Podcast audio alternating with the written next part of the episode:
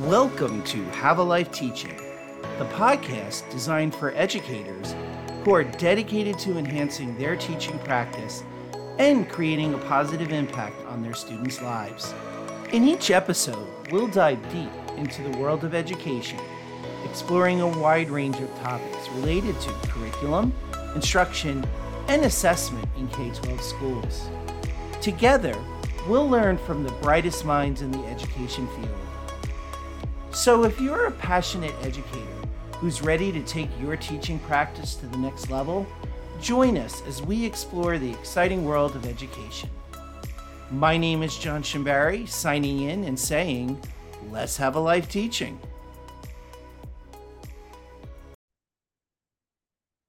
Hello, everyone. Welcome to the Have a Life Teaching podcast. My name is John Shambari, your host.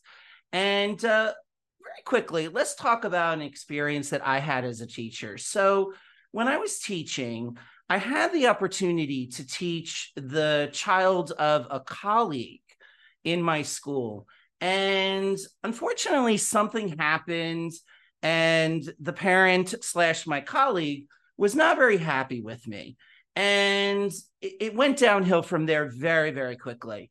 She threatened me, intimating, you know, that she might have the mafia come in on the conversation. I mean, I am from New Jersey, so not completely surprising, right? Now, I will say that ninety percent of my experiences, ninety-five percent of my experiences with parents have been positive. Parents have been some of my best allies. But I don't think it's a stretch to say those of us who are teachers or have been teachers, when we hear horror stories like that, uh, it really makes us not want to engage with families and parents until we absolutely have to.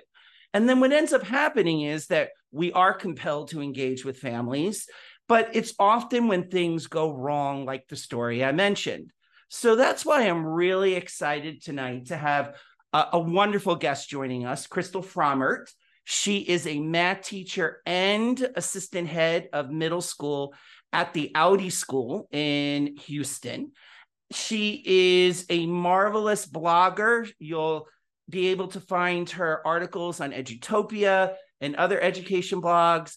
And she's just written this amazing book called When Calling Parents Isn't Your Calling, A Teacher's Guide to Communicating with Parents. So really excited to have Crystal joining us today. Crystal, thank you for joining us. Thanks, John. I'm excited to be here. And your story is is something else. I've, I don't think I've ever heard of anything about the mob and, and parents and teachers. That That is a new one for me. Uh, well, welcome to New Jersey. Never a dull moment in my state. Never a dull moment in the Garden State. But enough about me. So, Crystal, before we really get into things, if you could tell us a little bit about how you got into teaching, and more importantly, how did parent communication become your jam? Okay, yeah, great question. I was one of those kids who uh, played teacher with my younger siblings. Um, when I got allowance money, I would ask to go to the teacher supply store, and I would buy posters and teacher supplies, and I would make my little sisters and my dolls be my students. I'm sure they loved that. Um, so I always knew I wanted to be a teacher.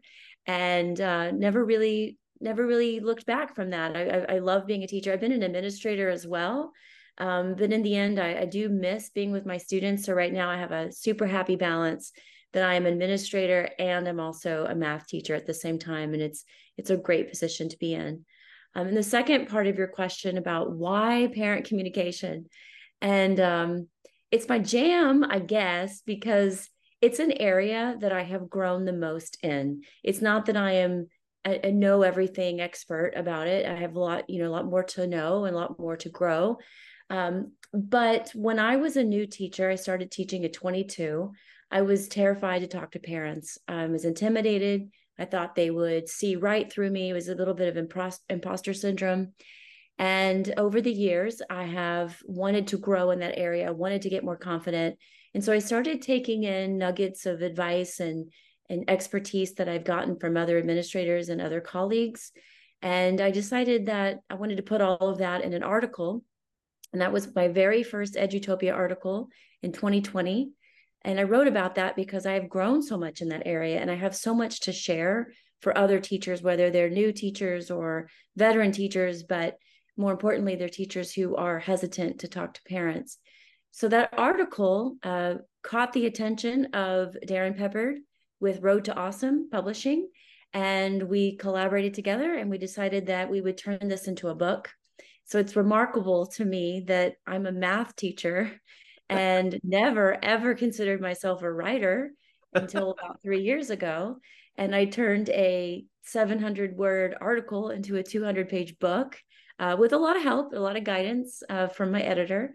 But um, that's how the book came to be. And I think it's going to be extremely helpful to parent, to, to teachers who want to build partnerships with parents.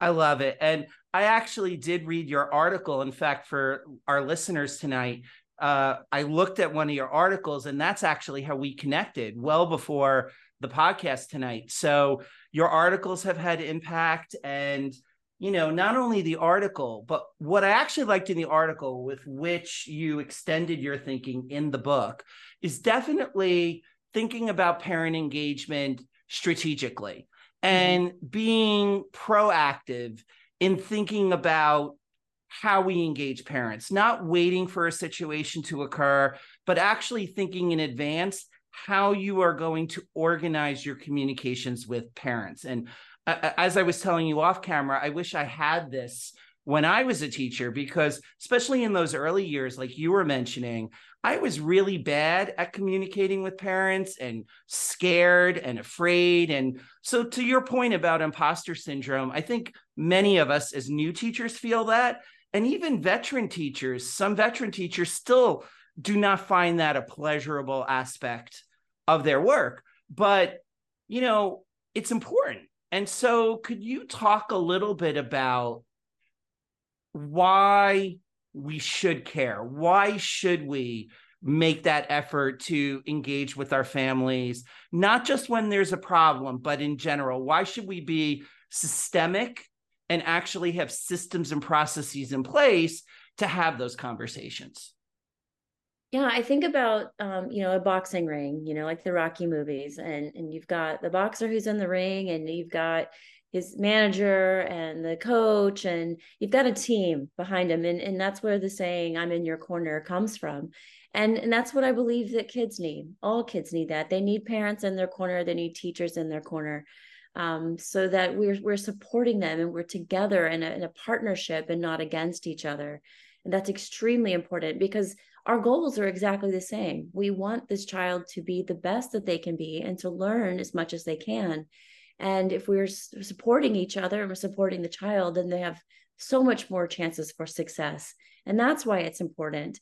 Um, but, you know, in the end, we're not always going to see eye to eye. I mean, just like when you have two parents in a family, they're not always going to see eye to eye, but they're generally on the same page. And, and I, I compare that to a parent-teacher relationship, that it's okay that sometimes parents and teachers maybe aren't in full agreement. There have been times that, you know, I have suggested something for the child, but the parent says, you know, we're not going to do that or something like that.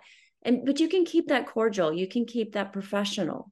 Um, and at the same time, a parent can say to the teacher that they want something that's not going to happen by pushing maybe a boundary. Um, I think of you know, some of those internet memes or internet postings where you see that parents are texting teachers at eleven at night asking for homework help.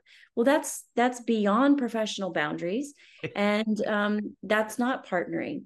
And, and to maintain um, to maintain your mental health as a teacher and not to get burned out, it is extremely important that you do honor those boundaries for yourself. Um, I, I don't give out my cell phone to families, but that doesn't mean that I won't, right? So if there's um, an extreme situation, I certainly have called a parent from my cell phone, um, because you have to look at every individual situation and see what's best for that child in that situation. Um, so that is why it is so important that we see um, a common ground with parents and teachers, but also maintaining respectful boundaries.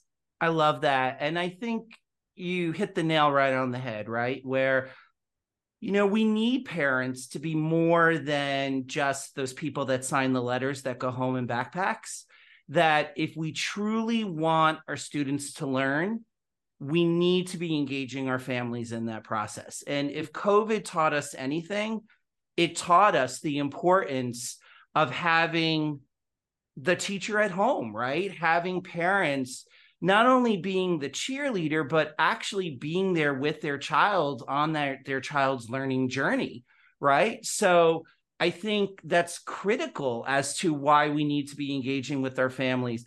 And again, doing it in a way where we're building trust, which means having those systems in place where we're not just communicating with parents during difficult times, but throughout the year. But I think you I think you bring up another really important point. And this gets to why I named the podcast Have a Life Teaching, because we want teachers to get into classrooms and, you know, teaching is much more than a job, right? It's a vocation.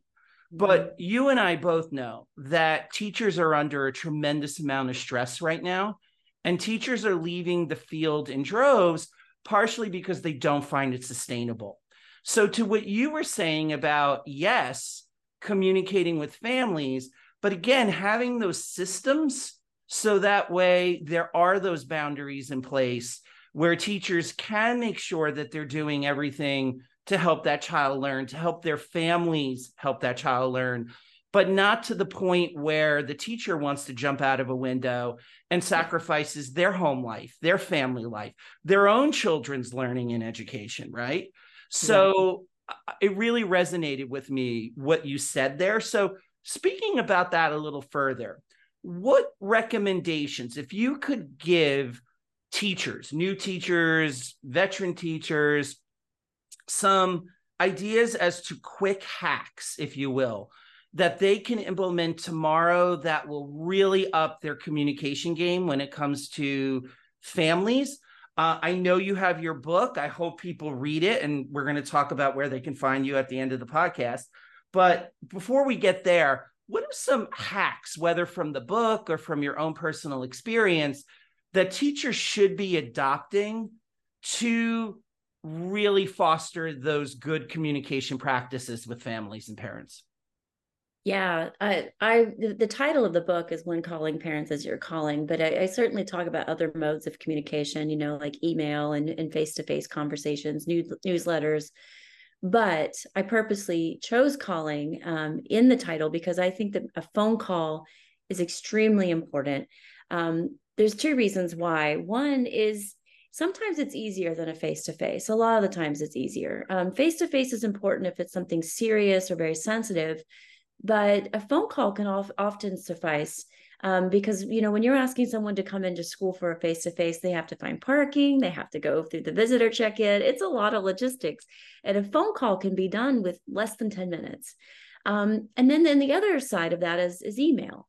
Um, and I, I think that phone calls are better than, than email, especially when you need to communicate something that's not all, you know, roses and rainbows. It's if it's not completely positive, then a phone call is going to convey that tone in the teacher's voice.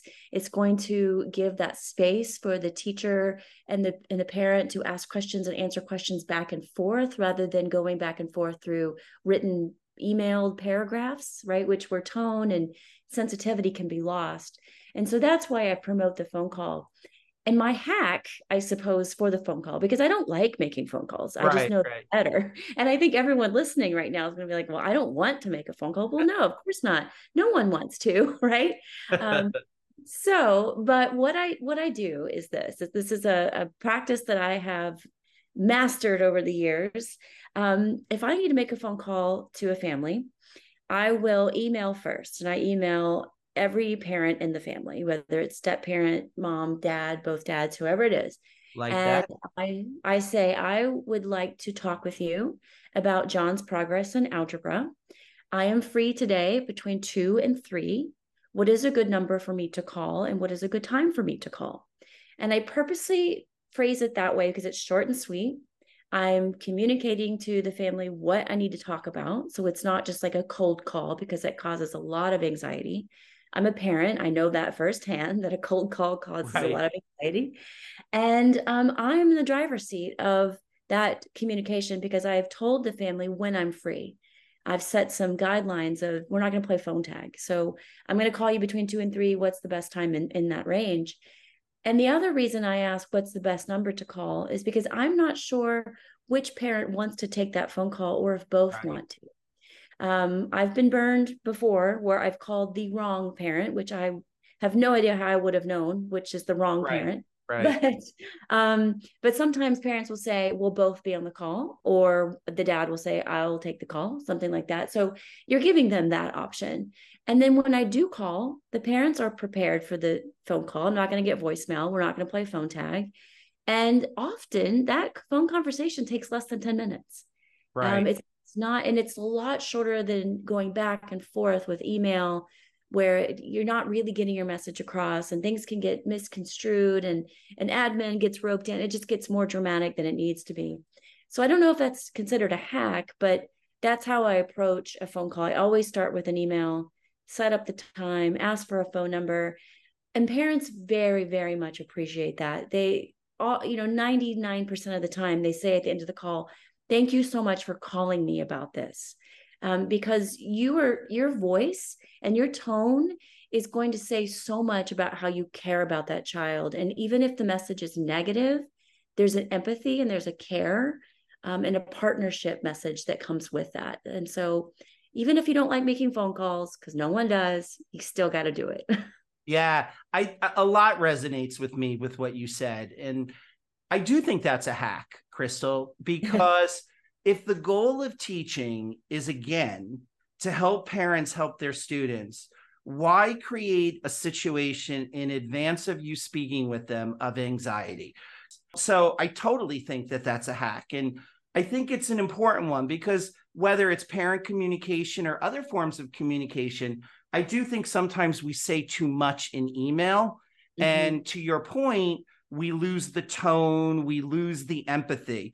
So that's very much a hack to, to get your conversations off with parents on the right foot. The other reason why I like what you're saying about actually calling and having that more direct human contact with families is something else you talked about in your book, which is the personalization of the experience of speaking with families, right? Now, mm-hmm. in the book, you talk about also parents that might be a little over the top, but yeah. when you're actually talking to them on the phone or in person, it also gives the parent the opportunity to share what's going on with them, right. which could partially explain why they might be going off the rails. So right. could you also talk a little bit about how you not only personalize your communications with family members, but how you almost anticipate in advance how conversations might go and how you could better support parents by thinking in advance how to how to support them or how to answer their needs, if that makes sense. Yeah. Yeah. So just like we differentiate for our kids, you know, in class, we we will differentiate assessments or modes of instruction to, to meet their needs. We can do the same for families.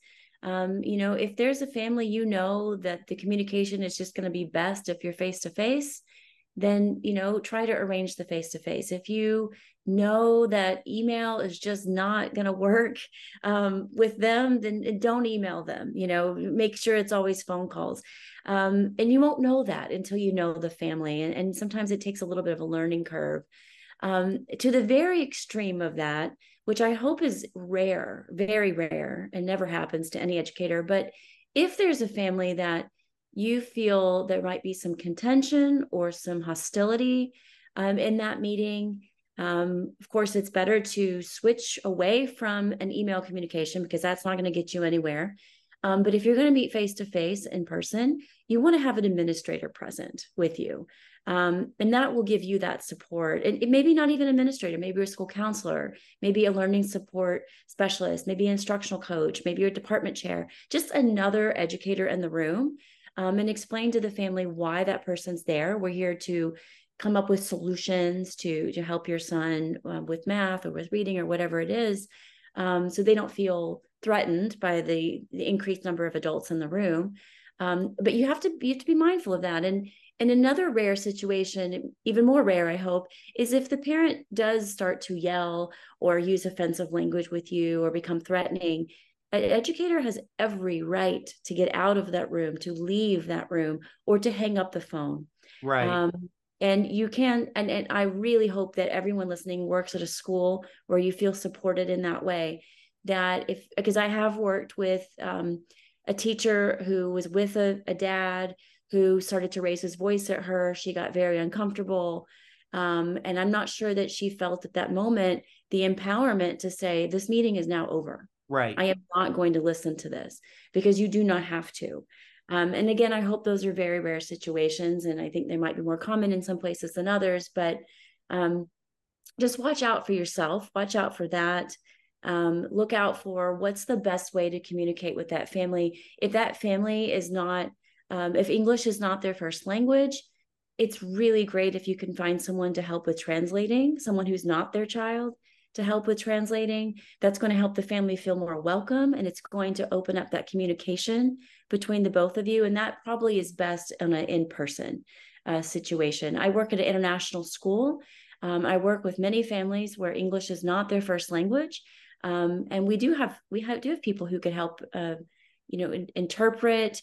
Um, and email is not always great when, when your first language right. is not the same as the other person, because Um, I've written I've written emails in Spanish before, and my Spanish is terrible, and I'm sure it has come across like I'm angry or something. So right, it's right. that I don't email in Spanish.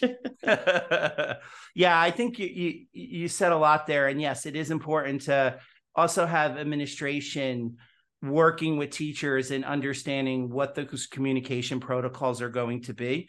And I will say, even in my horror story, admin did get involved in that situation, uh, clarified itself. Let's just put it that way. Now, okay. One other question I have for you is, we're talking a lot about how to set boundaries for parents and what we as teachers, you know, what's our right to tolerate or not tolerate. But let's face it, Crystal, we're also human. We have perhaps our own internal biases.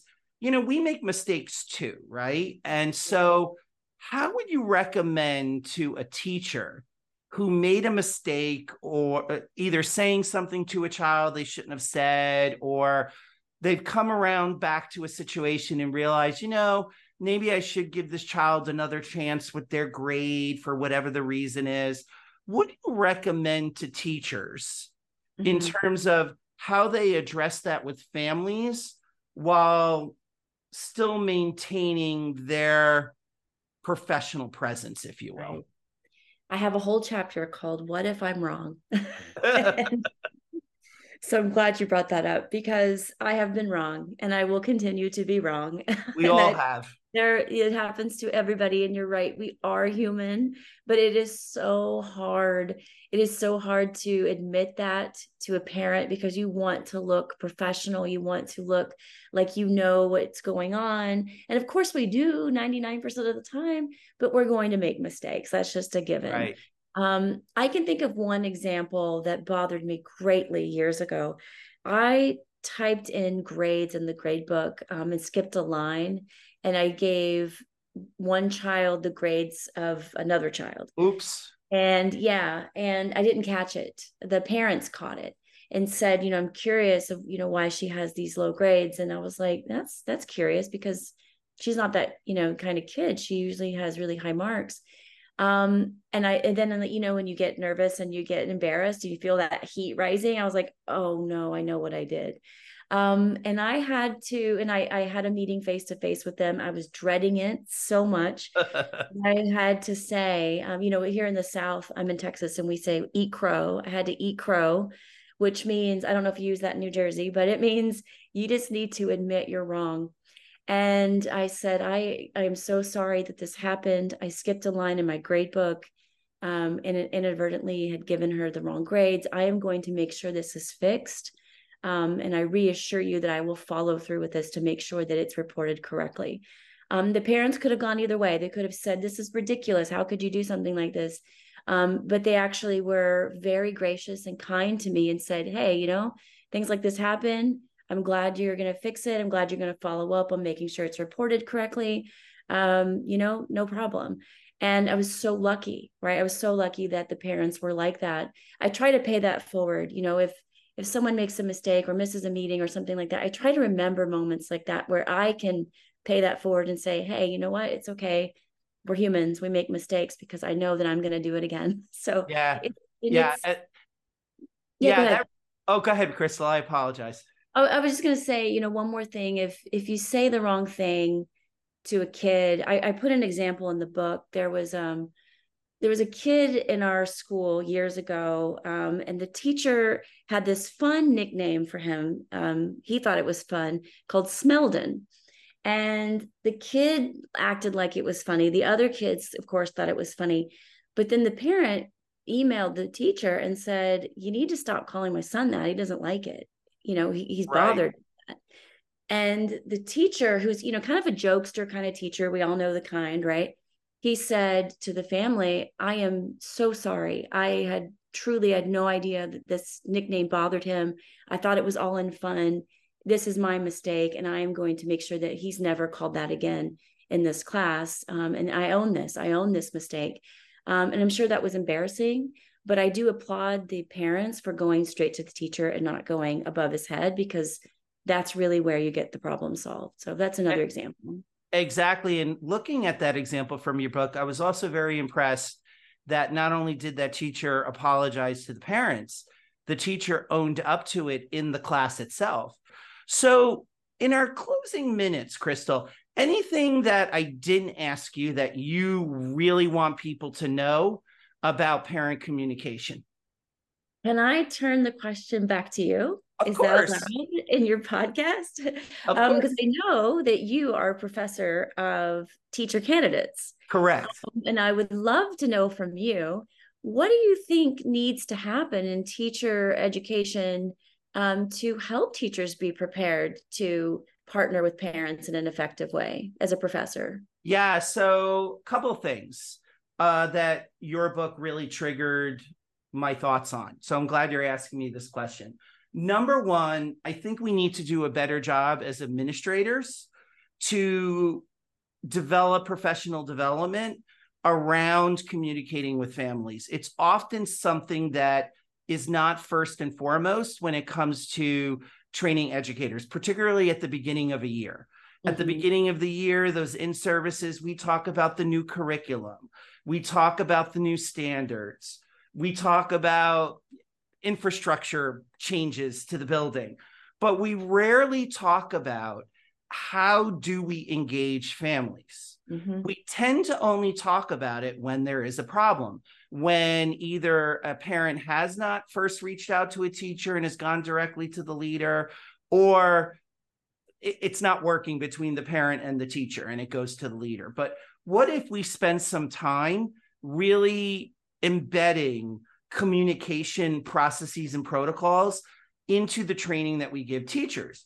And another thing I wanted to mention that I liked in your book that I think really makes your book a good resource for doing this is that you include case studies. We talked about the one with that uh, high school teacher or that middle school teacher where the student didn't like the name. Your book is full of stories that could be that could serve as case studies. Mm-hmm. And you also have reflection questions at the end of each chapter. So if a school or an individual teacher or a group of teachers know that they're having a particular issue when it comes to parent communication, why not even use resources like your book within professional learning communities to really turn it into a problem of practice? So to answer your question, I think that's what we need to do more of in our schools, to make parent communication an important part of the learning process. We talk about it all the time, particularly after COVID, how we have to really have our parents as thought partners. But how do we turn that from talk to mm-hmm. actual effective implementation? Right. Yeah. And the practical how-to is so important, especially for a beginning teacher. How do I start the phone conversation? How do I reach out when it's difficult? So you're absolutely right. Exactly. So, Crystal, where can people reach you if they want to learn more about you or your work, whether it's about parent communication or mathematical practices? How can people find you? Uh, yeah. So I am on Twitter. Um, if you look up um, Missus Frommert, that's my handle, F R O M M E R T. I um, also have a website, crystal frommert dot com. And um, you can find the book, When Calling Parents Isn't Your Calling. You can find that on Amazon if you would like to purchase that, or purchase it and ask your school for reimbursement. That's one way you could get it. um, so um, I do like to uh, tweet and have conversations about grade equity and um, math practices, all kinds of things that I like to talk about, all ed.